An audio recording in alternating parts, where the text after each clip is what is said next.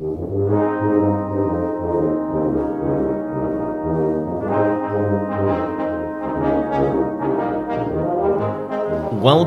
to another Walk in the Sun with the Reverend Paul Roberts and Andy Taylor.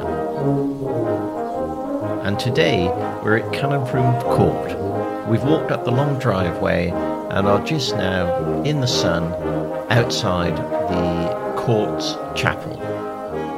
Yes, the church here at Canon Frome, almost the private chapel. I mean, it is the parish church for Canon Frome, but you can imagine, certainly in days gone by, all the, the servants will have been walking over from the court to the church on a Sunday to worship along with the family. I suspect they were very interested in keeping their jobs, and the uh, the master of the house quite liked a full congregation, so they, they, had quite an incentive to be there. Mm, mm. But here we are today, as I say, looking at Canon Frome Court, a massive country house, one of the old uh, country houses of Britain.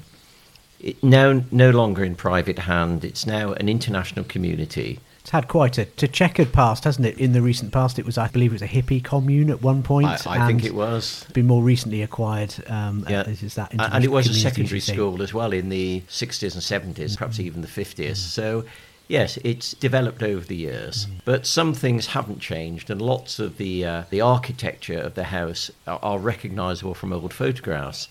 And on the museum website, there are there's a feature of photographs then and now, and there's a photograph of the owner of the house then, Colonel Hopton, and several other officers at the doorway to the house and a comparison of that doorway now. Mm, that's right. We do this every month, don't we? A regular feature, the camera returns, often pictures that are in the, the, the museum's possession and return and to see what we can recognise. And some of them are quite difficult to, to work out. Some of the buildings have changed quite a lot, but there's often one feature, perhaps an unusual window or a doorway or something like that, which gives you the clue as to what the original building was. It's pretty obvious here, though, isn't it? Canon Frome, the front door. You've got those. You've got those gentlemen st- uh, stood on there. Really, that. Uh, yeah, you, that, you, that you can't miss it. It's, it's obvious, and the officers there. There is Colonel Holt, and there is Colonel Tattersall, who was the honorary colonel of the Herefordshire Regiment, and I think it's the photograph is 1921 or 1923 and the caption is the, the, the, principals going back for lunch after the dedication of the war memorial at Ashperton. Ah, yes, and that's the memorial you see if you're driving through on the A417 through Ashperton. You go past the school, and then on the right hand side, there's that little village green with the memorial and the memorial hall as well. That's right, yes. I mean, the, the memorial hall and the war memorial there go together, and they cover. I think three parishes Ashperton, Stretton Grandison, and Canon, and Canon Frome. Frome. Mm. And so the names of the fallen of each of those parishes is on that single memorial at Ashperton. So we know Canon Frome Court once um, owned by the Hoptons, and it no longer is owned by the Hoptons. But there must be a, there must be a story there, Andy. Well, the, the Hoptons have, have, faded into history. Even the local pub, which was the Hopton Arms, is now closed. So the Hopton name has almost disappeared, mm. if not totally disappeared. But it had one very famous owner, which was General Hopton, who fought in the Crimea War, the Indian Mutiny in South Africa, and was commander of all troops in Jersey at one stage. So, a very distinguished individual. Mm. And there's quite an interesting story about him. I thought there probably would be. His medals were loaned to the Herefordshire Light Infantry Museum from the City Museum mm. in the early 1980s. Mm. However, we've just recently revamped the museum and we're looking at our displays and we looked at General Hopton's medals and did some research on them and we discovered that two of his medals were missing. Oh. So we went back to the uh, county museum they did a search of their records and their stores, and they actually found one of the medals.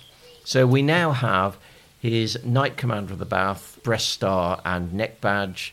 We have his uh, Indian Mutiny medals, his Crimea medals, and we have his South Africa medals. We now have the Turkish Crimea medal to add to that, And the one which is still missing is Queen Victoria's Golden Jubilee medal. So, for the first time in at least 30 years, we now have a more complete Have them- group than we had before. We have them all together. That's brilliant. And again, they're on the uh, the website, aren't they? Herefordshire Light Infantry Yes, they are. Museum.com. Yeah. There's a picture there. We do a um uh, another monthly feature that you know the uh, the the man behind the medals, if you like, and um, there's a bit of a feature on Hopton there showing those. I mean, they're ve- very impressive group of medals there. You know, showing some quite uh, uh, quite quite long service really. Yeah, they are. And he was quite a character in that he um, was a very tall man and he had a, a large bushy beard, and the photographs show him like that.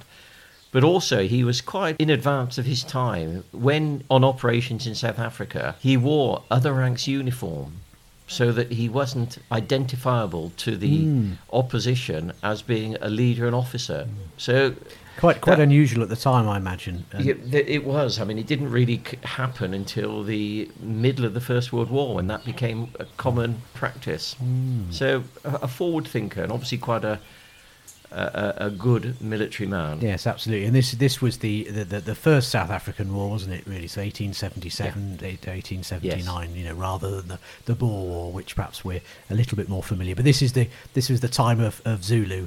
Yeah, Um, that's right. Yes, yeah, Rorke's Drift Rorke's and Drift uh, and that. Isandlwana, Yeah, that, that yeah. period.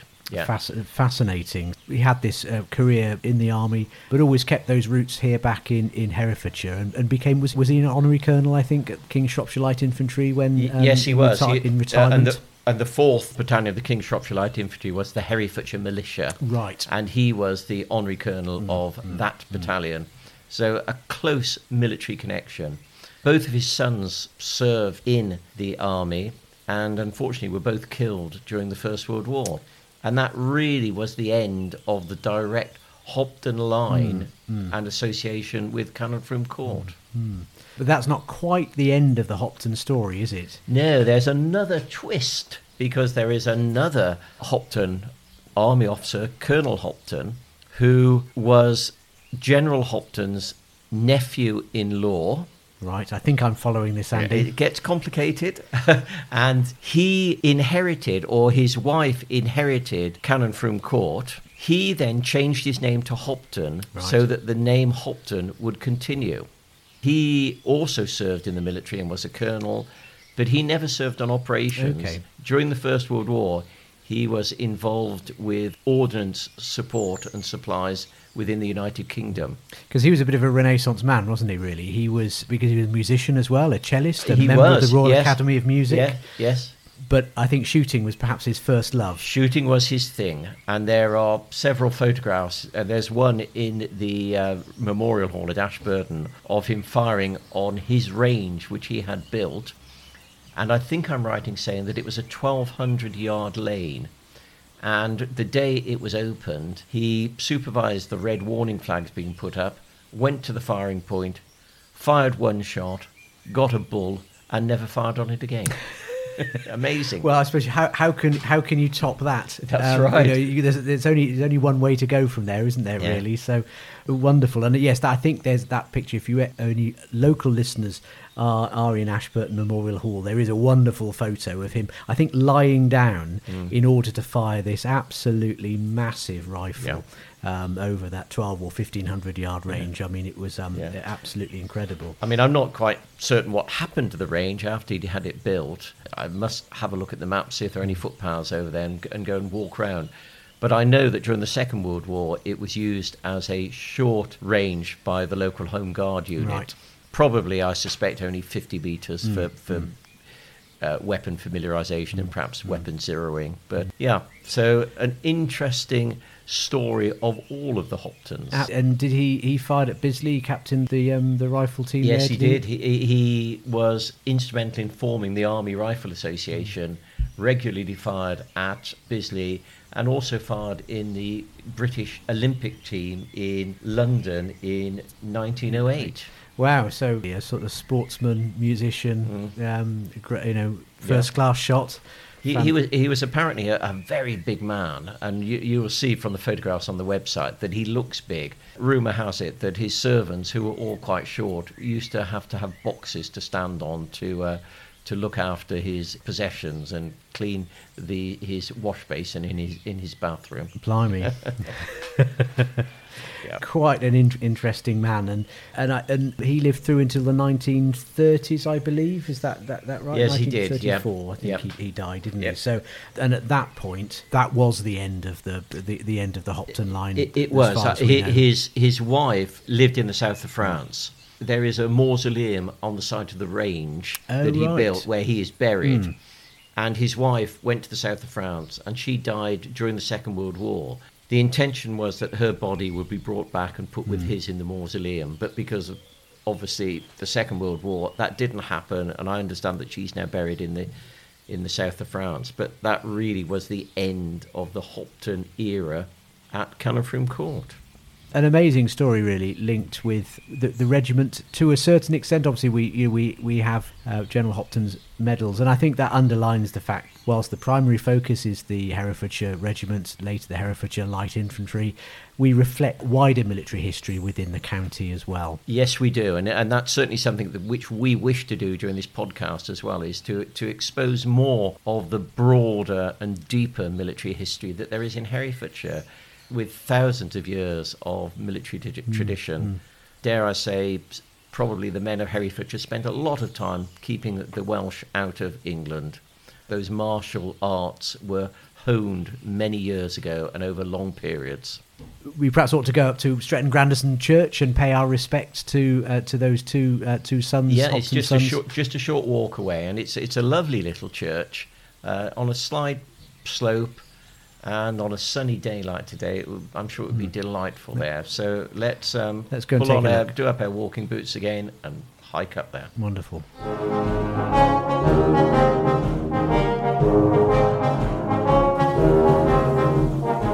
So we're here now at St Laurence's Church in Stretton Grandison. It is, as you say, Andy, it's it's a wonderful setting, set on a hillside, beautiful steeple spire that um, that, that seems to fade away in, in, into nothing. Really Yeah. finely built, and a wonderful a wonderful cedar tree as well, with a um, with a with a black and white cottage in front. I mean, Yeah, if, if you quintessentially rural England. Absolutely. If you sort of if you sort of imagine something on the front of a um, a biscuit box or uh, you know or, I mean that that's that is, Mm. Yeah, is. pretty much Yep, pretty much yep, it, isn't it? We're going to have a look inside the the church now.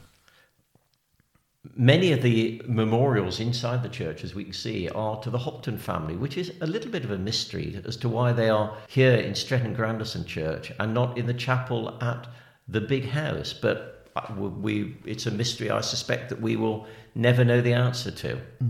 Cer- certainly, the land uh, round here was all owned by the Hoptons, wasn't it? And, Yes, I, it was. I, I suspect they presented the living to the to the rectory as uh, as well. But particularly poignant amongst all the memorials is this wooden uh, wooden cross that we're looking at now. It is, and the, and the inscription, the, the brass plaque which is with it, it is the original uh, wooden marker cross of the grave of the son of General Hopton from his grave where he was killed in Belgium during the First World War. So it, when it was replaced by a stone marker, the wooden cross was recovered and came to the church here and is on the wall as a memorial, which is quite something. And, uh, and you you do see this from time to time, don't you? In churches, every every every now and again, you will you will see one. But I'm I'm always I'm always struck when I when I, when I see when there's an immediacy there because of course this was the the very first grave marker. If the family had gone out in the early days in the 1920s to to, to visit the grave, this is the one they would. have This is seen. what they would have seen. And I, I'm not certain which cemetery he was originally buried in, but of course, some of the cemeteries had literally thousands of uh, burials in them, and there would have been thousands of these crosses. The Commonwealth War Graves Commission flat headstones, the tablets which they use now, are pretty impressive, but I would think that row upon row of crosses would be even more impressive. Yes, a- a- anybody that can think of the, the closing credits of um, "Oh What a Lovely War," Mm. they they have those white those white crosses uh, uh, there at, the end of that, and it's and it is quite a um it, it is quite quite an arresting uh, arresting sight. This Hopton served with uh, with the Berkshire Regiment. With the Royal Berkshire Regiment, yeah, and he was he was killed. I say in Belgium in July 1915, so you know fairly early in the war. Uh, he was a regular soldier. Uh, the other brother, and we can see his memorial there, was Edward Hopton, and he served in the Shropshire Yeomanry, which of course was the reserve cavalry. Mm, so, in the same way, the Herefordshire Regiment were, were a territorial battalion, part time soldiers, the Yeomanry were the part time cavalry. And Herefordshire did not have its own yeomanry, but men from Herefordshire served with, well, from the north of the county, served with the Shropshire Yeomanry to the south of the county, they form that they served with the, um, The- the Gloucestershire. Hussars. Although they were called the Gloucester Hussars, they were actually yeomanry. It is very complicated. Indeed. well, well, and, and I believe there were some yeomen from the uh, uh, from the sort of Colwall area on the Malvern Hills that served with the the Worcestershire Yeomanry or the Queen's Own Worcestershire Hussars, depending on which way you um Yeah. you know um, quite how they were described. So, and of course, to be a yeoman, to be in the yeomanry, um, certainly before the war, you had to provide your own horse. So yes, you was- did, it- and all your equipment. And actually, lots of the local landowners provided the horses and all the equipment for their estate staff. So they provided 20 men. So they were therefore the officer in charge. Mm. But it took a lot of money to do that. And see, those men with lots of money were able to do it. were able to, were able to. So Guy William Hopton here, I suspect a, a regular officer. He, um, he he served in, in South Africa as well as um, um Yeah. as well as in the First World War. Uh, and just looking it up while you were talking, Andy, there's there's a bit of mobile signal out here. I was able to just double check him on the Commonwealth War Graves Commission website. He's buried at Rifle House Cemetery uh, in Belgium, which is, is a wonderful little cemetery inside the Plug Street Woods, Ploegsteert Wood. Uh, I visited a couple of times, and the certainly the time I remember, uh, if you do ever visit Rifle House Cemetery, do take some some mosquito repellent. we got we got rather bitten to ribbons. Yep, um, there, there are many battlefield sites which are like that. Indeed, but it's a, it, it was set up by, by units of the Rifle Brigade initially. And Edward, who has served with the Shropshire Yeomanry, he it is stated that he died in Alexandria in March 1916, which is quite interesting. It, it's a subject to do a bit more research, I think, because the uh, the Yeomanry Brigade served in Gallipoli at Suvla Bay alongside the Herefordshire Regiment, and they were all evacuated in December 1915 uh, and early 1916. And if, as it says, he died, then he did not, he wasn't killed in action. He may have died of wounds or died of disease, which may have been contracted or uh, suffered when he was at Gallipoli. So there's another avenue of research there for A- us. Absolutely, I think whenever we whenever we come across something like this, there are always some unanswered questions that we will hopefully return to next time. Yeah, absolutely. But I think now it's perhaps time we, we took a walk and found somewhere to quench our thirst. I think so. I think so. You you mentioned the Hopton Arms is unfortunately um, uh, no longer with us, but I'm sure we can find um, find I think we'll have to walk a little bit farther, and perhaps we'll go towards uh, the Ledbury direction or the Marcle direction. and sounds- sounds like the trumpet, I think.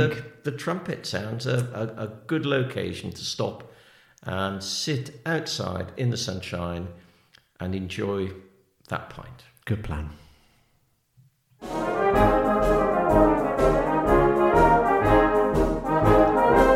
So here we are, Andy. Um, uh, my turn to buy the drinks this time. Um, Oh, good. and So it, you know, don't. Um, I made sure you were sitting down first of all bef- before I announced that. We're uh, we're here at the the Trumpet Inn at Trumpet. I mean, it's always been Yeah. known as Trumpet Crossroads. I suspect it dates back to the the post coaches, their post horn, I'm sure it did, and they, they would sound the post horn to signal the arrival of the mail and perhaps whatever else was to get the passengers out of the pub.